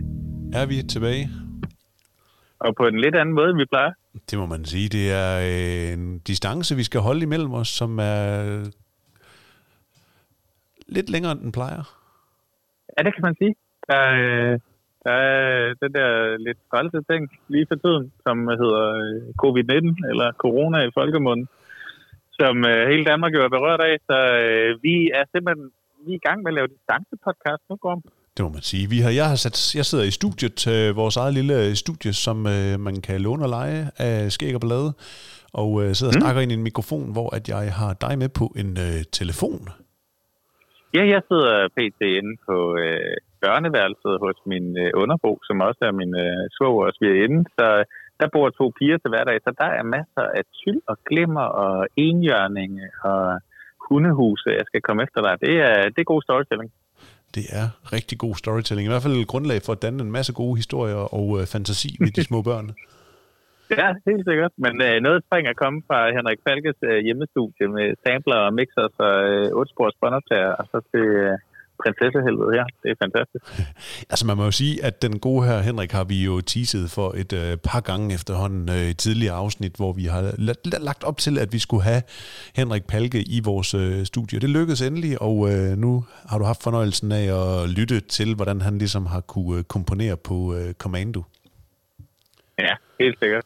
Og, altså, jeg, jeg, jeg synes faktisk, det var, øh, det var sjovt at prøve at udfordre vores eget format en lille smule på at lade ham lige pludselig sidde og spille live musik øh, ind, ind over podcasten. Det, øh, det, det, jeg kunne godt mærke, at det var første gang, vi prøvede at, at lege med sådan format, men jeg synes faktisk, det, det fungerede ret godt. Jeg kunne godt forestille mig, at vi skulle gøre det igen en anden gang. Altså, jeg er, jeg er game på det i hvert fald, og også det der med at komme ud og møde øh, dem, vi har i studiet, der hvor de er. Mm, helt sikkert. Øh, men øh, vi har jo sådan et fast segment, vi plejer at slutte af med. Vi plejer lige at snakke lidt om, hvad vi er inde i. Ja, og øh, mm. hvis vi nu skal lægge for, så har vi haft et øh, opslag på de sociale medier, som øh, igen snakker ind i den her øh, coronatid, vi, vi er i, og øh, det at man øh, skal spritte sine hænder. Mm, helt sikkert, fordi vi, øh, vi skulle jo egentlig øh, faktisk have været i udlandet på nuværende tidspunkt. Vi skulle have været på et kursus øh, i USA, øh, som jo desværre, kan man sige, eller måske var det i virkeligheden meget godt, blev aflyst øh, et par dage forinden. Øh, og i stedet for, at vi så fløj til USA, så blev vi derhjemme og, øh, og skulle finde på noget at lave. Og så besluttede vi os for, at vi skulle da lave vores egen øh, skæg og balladehåndsprit. Selvfølgelig skal vi det. Mm. Så øh, hurtig beslutning, og øh, rundt i supermarkeder og Matas og normalt, jeg skal komme efter dig og købe ingredienserne til WHO's øh, opskrift på, hvordan man lavede sin egen øh, gennemtestede håndsprit. Og, øh, og så gik der ellers lidt tv-køkken i det. Kan du ikke prøve at beskrive, hvordan, øh, hvad vi lavede? Jamen altså, jeg var jo øh, så fræk, at jeg satte mig ned og, og redigerede nogle billeder, øh, og så bad jeg ellers dig om at køre øh, freestyle på den, så du øh, kastede dig ud i at bygge øh, hjemmestudiet op. Øh, vi har jo ganske få øh, kvadratmeter og øh, lege på, så det store øh, lange træbord på knap 3 meter og en baggrundsrulle og frække lamper, øh, sådan nogle gode Dedo lights, der lige kunne øh, give et godt skær. Og så ellers mm. et øh, storyboard, vi kunne øh, skyde, øh, altså filme efter gjorde, at ja. vi sådan relativt hurtigt fik øh, en idé om, hvilken retning vi skulle gå, og altså, jeg synes, ideen med at, at putte noget glitter trace i, altså noget sporing i det, var pisse sjov, og måske et lille sweep up, sweep med halen. Men ellers så var ja, tanken... Vi, Undskyld, jeg bare kom. Vi fik jo nærmest lavet sådan et, øh, et, et tv-køkkenagtigt setup, også med et lille vink til øh, Coop små øh, daglige videoer med, med, med deres kok. Øhm, Claus men, Holm. Men, hvor vi Ja, det er præcis. Jamen, du, du, du skal jo nævnes, du var jo ham selv øh, altså, i en flottere udgave. Det er utroligt, hvad et læderforklæde og en sixpence-kasket kan gøre, så, øh, så bliver man ret hurtigt Claus Holm i det. Claus Holm yourself, det er, det er et tip, vi kan give videre øh, til næste faste lav. Men, men altså, øh, det her tv-køkken blev så bygget op, og så øh, lavede vi jo simpelthen hele seancen med, hvordan du øh, tog den ene ingrediens efter den anden. Der var noget... Øh, noget brændt over ilte, og der var noget meget kraftig alkohol og så videre. Og så, øh, så blandede vi sammen på rullende kamera, og, øh, og, og, og, og, og slag i slag gik det, synes jeg. Den er klippet meget ungt, synes jeg. Øh, god øh, brug af tekster indover, og Flot filmet, Jacob. Respekt til dig. Øh, tak. men kort sagt, et eller andet sted et håb om at kunne smide en lille film ud, der måske kunne hjælpe folk i en krise, hvor de ikke selv kunne øh, skaffe øh, hvad hedder sådan noget, desinfektionsmiddel til, til hænderne. Øh, og mm. derfor ville vi jo bare gerne dele ud. Så vi tog den her opskrift fra øh, WHO og øh, gav jer lyttere mulighed for at selv at blande et par liter, så I havde til øh, de her uger her, hvor vi jo er i hjemmekarantæne, hele det danske befolkning. Ja, og så, altså, som du nævnte før, så tænkte vi, at den skal skulle lige have et twist. Så vi lavede også glitterversionen, hvor man puttede glitter i, og på den måde lige kunne se, om ens venner havde været i håndspritten eller ej. Og det, det blev så klippet sammen til den her lille videosnat på, øh, på et, et lille skarpt minut med ung, ung musik også. Og, øh, og vi lavede den på engelsk, netop for at vi også kunne smide den i retning af det kursus i USA, hvor vi skulle have været afsted, så de også kunne få lidt glæde af den. Øh, og ud røg den på vores sociale medier, både Facebook, Insta og, og LinkedIn. Øh, og det gik ret fint, synes jeg. I talt sammen, så ligger vi omkring knap 20.000, 19.000, et eller andet, øh, som vi nåede ud til med den. Så det, det må skulle egentlig sige, så være et af de bedst performende øh, opslag, vi har lavet endnu. Øh, for, Helt på, sikkert. På, på egne sociale medier. Ja, og, og altså 50 delinger og 340 reaktioner i form af smileys og hjerter og, og, og grinebider smileys og løftede tommelfingre, det har vi. Og det, altså, all in all, så synes jeg, det var, det var ret godt rykket fra, at du om formiddagen sagde, ej, skal vi ikke lave noget med håndsprit, til vi om eftermiddagen bare knaldede det her sted ud over rampen, og så øh, er de afsted og kigge det. Lige præcis. Så øh, nogle gange nogle gange så gælder det bare om at rykke videre på sin idé, synes jeg. Ja, og det er jo egentlig, altså det er jo det, som vi jo et eller andet sted arbejder med vores kunder på, og, og give dem muligheden for at kommunikere, øh, mm. og gribe kommunikationen, og, og hjælpe dem med at skabe noget content. Og så kan man sige, at vi selv har taget vores egen øh, middel og medicin og prøve på at og, og give en gave til, øh, til folket. Ja, og der er i hvert fald ingen tvivl om, at der er folk, der har hørt om skæg og ballade nu, og set skæg og ballade, som aldrig nogensinde havde havde anet, at vi eksisterede før. Så på den måde er vi jo også kommet godt i mål med, med, med den side af markedsføringssagen, kan man sige. Og jeg synes egentlig, altså når vi sådan lige tager den op, så synes jeg egentlig måske, det er øh, værd lige at nævne det her med, at man jo selvfølgelig skal passe på, når man blander alkohol og, og, og putter det på øh, flaske og brandfare, og man selvfølgelig ikke må drikke det osv. osv., osv. Men jeg synes, at den er lavet med så meget glemt i øjet, og et navn, der hedder Skæg og Ballade, så, så folk de kan se, det er en seriøs øh, produceret ting, og en opskrift fra WHO, men, men også der stadig, at, at, at der er lidt skæg og blade i det. Ja, masser af skæg og ballade. Altså, det er jo, hvad kan man sige, i krisetider, men man også nogle gange lige finde smilet frem og, og glimtet i øjet, og hvis man så kan gøre det til lidt sjov markedsføring, og netop når man er skæg og ballade, skæg og balladificeret, ikke, så, så, så skal det jo også modtages og læses på den måde, og det, øh, ja, det kan, det kan være svært at gøre alle tilfredse, men jeg synes egentlig, det var et ret godt forsøg, det her. Det er ikke sidste gang, at de hører fra os, men øh, lad os lige øh, se, hvad vi har i lige her på den anden side af den her lille jingle. Ja. Yeah.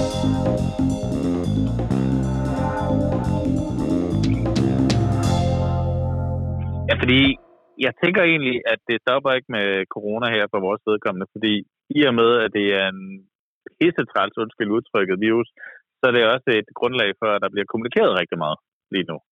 Øh, og noget af det, det er smadret godt, og noget af det, det er knap så godt. Og, og vi har egentlig tænkt os at, øh, at dykke lidt ned i det på vores øh, sociale medier primært her i den næste stykke tid, og prøve at finde nogle gode eksempler på, øh, hvornår man har været god til at kommunikere omkring corona, eller omkring ens lille bæk, der er lukket, eller omkring, at øh, man ikke må forsamles flere end 10, som det hedder nu, eller hvad det, det nu kan være. Ikke? Der er rigtig meget øh, brug for kommunikation, når der er så mange, og også relativt svære budskaber, der skal ud og leve. Så, øh, så der, der, der tænker jeg, der kommer vi til at, at lege lidt, lidt smagsommer for, hvem der klarer det ekstra godt, ikke? Det, det, det er i hvert fald tanken, at vi vil øh, dagligt prøve lige at, at, at tage den over telefonen og, og se, hvem vi vil uh, give et shout-out til på, uh, på den front. Ja, og så tænker jeg, når vi, når vi indspiller podcast næste gang, skal vi så ikke lige prøve at evaluere på, hvordan det er gået med det? Klart, klart. Og jeg synes faktisk, at øh, det der ping-pong, vi har, når vi sidder ved siden af hinanden, øh, det er en lille bitte, bitte, bitte, bitte smule svært, når man sidder med en telefonforbindelse. Også, øh, jeg ved ikke, hvordan at, at det ligesom lyder for jer, der lytter til det, men det der med at kunne se hinanden i øjnene, når man øh, prøver på at kaste en bold op, øh, som den anden skal gribe og, og, og spille videre på, altså det er sgu et, øh, det, det er en udfordring i sådan en, øh, et lydpodcast-setup, som vi har valgt at, at køre med i det her afsnit. Ja, jeg tænker, vi uh, måske smider en FaceTime på næste gang, så du kan, du kan se, når jeg lige blinker til dig går, men nu der for din tur. Det er perfekt. Jeg sætter en uh, jingle på, og så tænker jeg, at vi skal komme med nogle anbefalinger bagefter. Ja, lad os gøre det.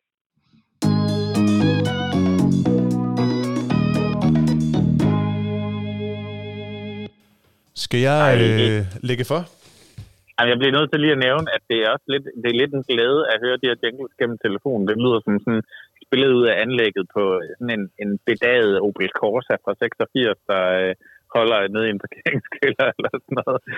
det, det lyder ret interessant. Jeg, jeg håber, det er bedre for lytteren, når det kommer ud til dem. Det, øh, Men øh, nogle anbefalinger. Kom, giv den gas. Jamen, øh, Ane Kortsen øh, har frem til øh, marts 2019, øh, i hvert fald øh, det, jeg har tilgængeligt, øh, lavet en podcast i ufattelig mange afsnit, øh, som hedder Succeskriteriet. Du lytter til Succeskriteriet. Et program om drømme og ambitioner. Din vært er Ane Kortsen. Bokseren Jack Dempsey, han har engang sagt, at en sand mester rejser sig op, når han ikke kan.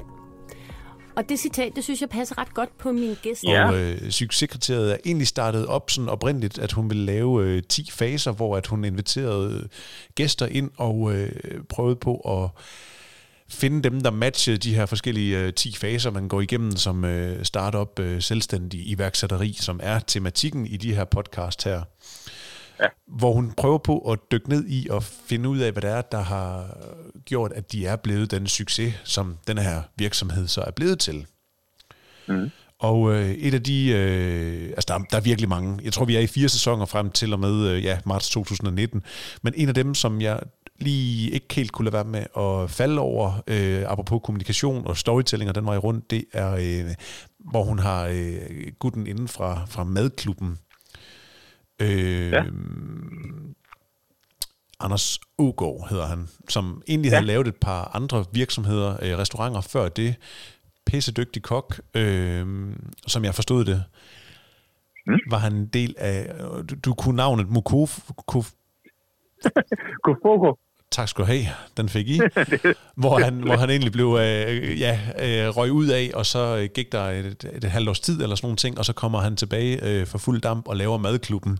Jeg har ikke lige undersøgt, hvor mange der er, men øh, i 2019, der var der 18 restauranter fordelt på øh, landkortet, som var en del af øh, madklubben, og det koncept med at lave god, billig mad, en god kvalitet, mm. øh, og man ligesom føler, at man kommer ind og er en del af det.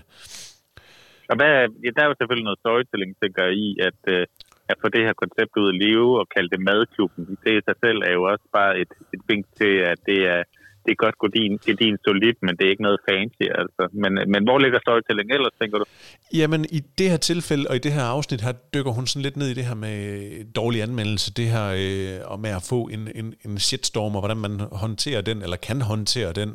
Det var sådan, at mm. der var en øh, madanmelder, der havde øh, givet en øh, dårlig, jeg tror faktisk, det var en etstjernet madanmeldelse af madklubben, hvor at Wow. han, øh, det vil han simpelthen ikke lade stå øh, uimodsagt.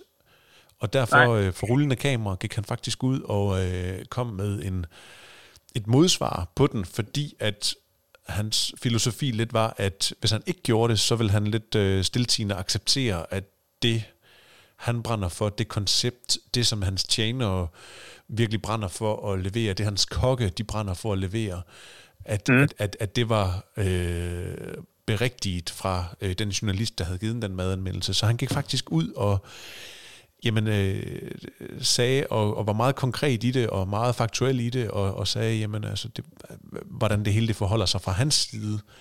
Og det er man, ja. jo ikke, det er man jo ikke umiddelbart vant til, at man som øh, ja, øh, går ind og taler imod madanmeldelser, fordi det er jo ligesom at dem, der kommer med en eller anden, nu siger jeg dømmende magt, men det, det lød han mm. i hvert fald stå. Ikke stå hedder det, undskyld. Men det er jo, det, jeg synes også, det er super interessant et eller andet sted, at, at en en maleri, hele den genre, er jo storytelling et eller andet sted. Fordi hvis du har en anmelder, der anmelder, øh, lad os sige, en plade, noget musik, så kan du vælge at være enig eller uenig. Det siger ikke nødvendigvis noget om kvaliteten. Samme hvis det er en, der ender se en film. Det kan jo godt være en skidegod film, som den her anmelder måske bare har set sig sur på, eller ikke kan lide den genre eller sådan noget. Der typisk stykker man jo ned i og finder den anmelder, man synes, man matcher smag med langt hen ad vejen, og tænker, okay, hvis øh, han, hun kan lide det, så kan jeg nok også godt. Men, men jeg synes faktisk, der er lidt en forskel til, når du så læser en restaurantanmeldelse. Så tager man det ofte for 100% pålydende, ikke? Altså, nå, de har fået en stjerne, jamen, så er der sikkert også spotter i køkkenet, og øh, kartoflerne er ikke kogt, ikke? Ja, ja. Så der, der synes jeg, der er en forskel, ikke? Ja. Jamen, det er rigtigt. Men i hvert fald så Ane Kortsen og øh, hendes podcast Succeskriteriet, der er rigeligt at dykke ned i, i arkivet, mm. øhm, som handler om iværksætteri og øh, entreprenørskab og vejen til øh, succes. Øh, Nej, det er lige et om. Jamen, altså, hvor, jeg, hvor, finder, hvor finder man den henne, den her? Jamen, alle gængse podcast-tjenester, som jeg i hvert fald lige har kunne, øh, kunne se, er, er den tilgængelig. Øh, og så kunne det godt være, at hun har lavet nogle nye op til dato, som måske ligger bag noget betalingsmur, siden at jeg ikke har kunne øh, se noget siden øh, marts øh, sidste år. Okay. Men succeskriteriet øh, Ane Korsen, jeg siger afsted. Jeg stiger afsted, det går. Og øh, Jakob, det øh, bringer ordet videre til dig. Øh, er der nogle anbefalinger, som du øh, vil komme med? Åh oh, ja, der er masser, men jeg har valgt en. Øh, og det er noget så øh, anderledes som en genanbefaling, kan man sige, er noget, jeg faktisk allerede har anbefalet en enkelt gang før. Øh, det drejer sig om øh, det her, den her rollespilsgruppe, tidligere podcast, nu tv-program, der hedder Stemmernes Tårn.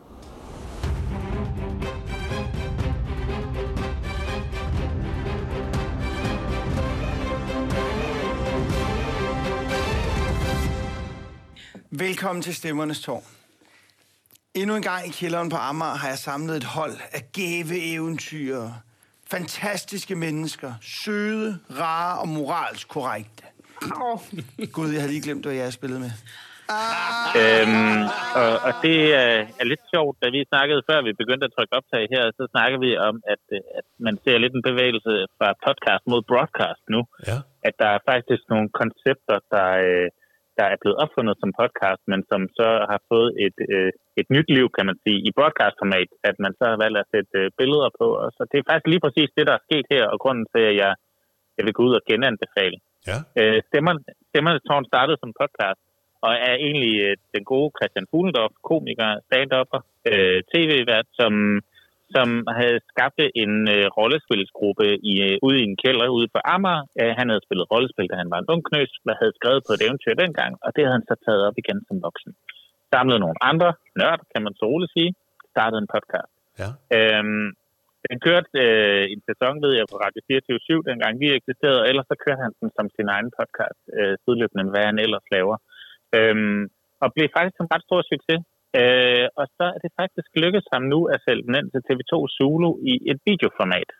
Øhm, og der var også en overgangsperiode, hvor han selv udgav på YouTube også, hvor han, øh, hvor han simpelthen satte kameraer op, når de optog podcasten med, med stemmerne så, når de sad og spillede rollespil nede i den her kælder på Amager. Ja. Øh, og så fik det klippet sammen.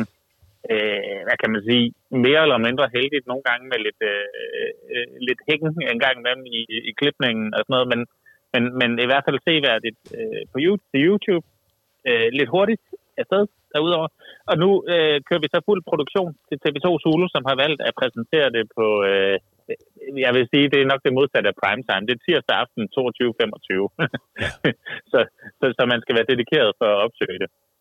Men vælger man at gøre det, eller som, som jeg efterhånden har sagt mange gange, hvis man, man vælger at tage det på cable cutter tjenesten i stedet for inde på deres øh, TV2 Play-app, når man har lyst, så, så synes jeg sgu også, der er smæk for skillingen. Øhm, han har øh, sat et nyt hold. Øh, nu, det foregår stadig i kælderen på Amager, men nu er det Timmy Søndergaard, der er en genganger fra tidligere, en af hans gamle venner. Øh, Jeanette Traviang, der også har været med, hun er tatovør og illustrator. Ja. Øh, Celia Ocking, som de fleste jo kender fra Ramachan, ja. faktisk øh, hvor, hun, hvor hun er børne-tv-vært. Hun har også, vi har mødt hende begge to ude på Circus Arm, da ja. vi arbejdede på Muskelsvindfonden øh, der, ikke? Og, og den sidste, det er Morten Wigman, som også er fra stand branchen og nu skriver for rigtig mange andre stand og tv-producenter osv. Så, så altså et nyt hold, der er sat, og dermed også et øh, nyt eventyr, der går i gang. Det er stadig den samme verden, de befinder sig i, men med nogle, øh, nogle nye karakterer. Og øh, så er det klippet lækkert, der er lagt lækker musik på, øh, der er tegnet kort, som man kan følge med i som tilskuer. Og, øh, og, og for os nørder, der er sådan noget jo bare guld, at man nu kan, kan se det i, øh, om ikke den bedste sendetid, så i sendetiden i hvert fald. Øh, og for alle andre øh, oplever jeg også, at, at der faktisk er en øjenåbner i det. Jeg havde øh, min hustru til at kigge mig over skulderen på et tidspunkt, og hun endte med at blive hængende hele programmet igen, og sad og grinede, når øh, helt konkret var der en episode, hvor Christian Fuldorf, han skulle øh, illudere at øh, lægge stemme til nogle fugle, fordi der var en af karaktererne, der kunne tale med dyr, han talte med fugle. Og, øh, og sådan ud af det blå, der skal Fuglendorf jo så finde på, hvordan sådan nogle fugle taler. Det endte med, at alle fuglene nærmest lød, som om de kom fra Amager og var medlem af sådan et mindre bandemiljø. øh, og det fangede altså øh, min hustru hjemme på matriklen. Så, så det er, øh, for dem, der ikke kender rollespillere, for, som tænker, det er kun for nørderne og sådan noget, så det, så det sgu også en meget god introduktion til det, og det giver altså lige noget ekstra, der er kommet, øh, der er kommet billede på, også så man kan se interaktionen mellem de her to, Apropos, eller de her mange mennesker. Ikke? Apropos billedet, så jeg, jeg tror, jeg så lidt af den første. Jeg var dog så træt, at jeg ikke nåede helt i mål, men det der, jeg sad sådan og stussede lidt over sådan kameravinklerne på det, fordi det ser ud som om, at de har taget, jeg tror det er tre kameraer, måske fire, men øh, det ene kamera peger sådan over på to af dem, og det andet kamera peger over på de to andre, og så, mm. øh, så skærer de billedet så der er ikke, ja. øh, der er ikke to kameraer på to af dem. Altså der er ikke tilsvarende kameraer som mennesker, men de har simpelthen valgt at skære i billedet, øh, hvilket man jo kun kan, fordi at opløsningen er så høj, men så også køre ja. noget grafik, hvor de sådan snakker over for hinanden. Jeg synes egentlig, det fungerede meget sjovt, men det var også meget sådan øh, lidt, lidt øh, 80'er øh, style med, med, med de her streger i billedet, og folk, der snakkede ind og ud af hinanden, men, men jeg synes faktisk, det fungerede godt til, til formatet. Ja, det bruger de rigtig meget. Så har du uh, Game Master, eller Dungeon Master, som det jo hedder, som er Christian Fugendorf. Han sidder i en cirkel inde i midten af billedet, og så i hvert hjørne, der har du så uh, en af de andre spillere. Ikke? Ja. Uh, jeg vil sige, de, uh, de skal lige huske på, hvordan man sætter kameraen, når man laver sådan en produktion næste gang. Fordi der er altså nogen, der taler lidt ind i væggen, og den forkerte vej i forhold til, hvad vej Christian kigger og sådan noget. ja. det, der er plads til forbedring, men, uh, men der er i hvert fald, jeg ved, der er optaget 10 afsnit af den, af den første sæson her, så må vi se, om det kommer igen. Det håber jeg lidt, det gør. Øhm, de er på afsnit nummer 6 nu, er blevet vist. Øh, øh, så, så der er, vi er cirka halvvejs igennem, og, øh, og det er noget, man sagtens kan sætte sig og, og binge-watche sådan en søndag eftermiddag, hvis man, øh, hvis man har lyst til en god fortælling. Der er i hvert fald rigtig meget god storytelling, og rigtig meget sådan storytelling på stedet, hvor, hvor det er tydeligt, at Fuglendorf, han, han rykker og finder på noget i sekundet, som de spiller det. Ikke?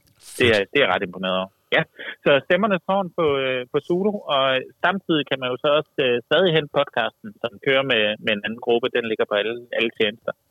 Men øh, kæmpe anbefaling herfra i hvert fald. Kanon.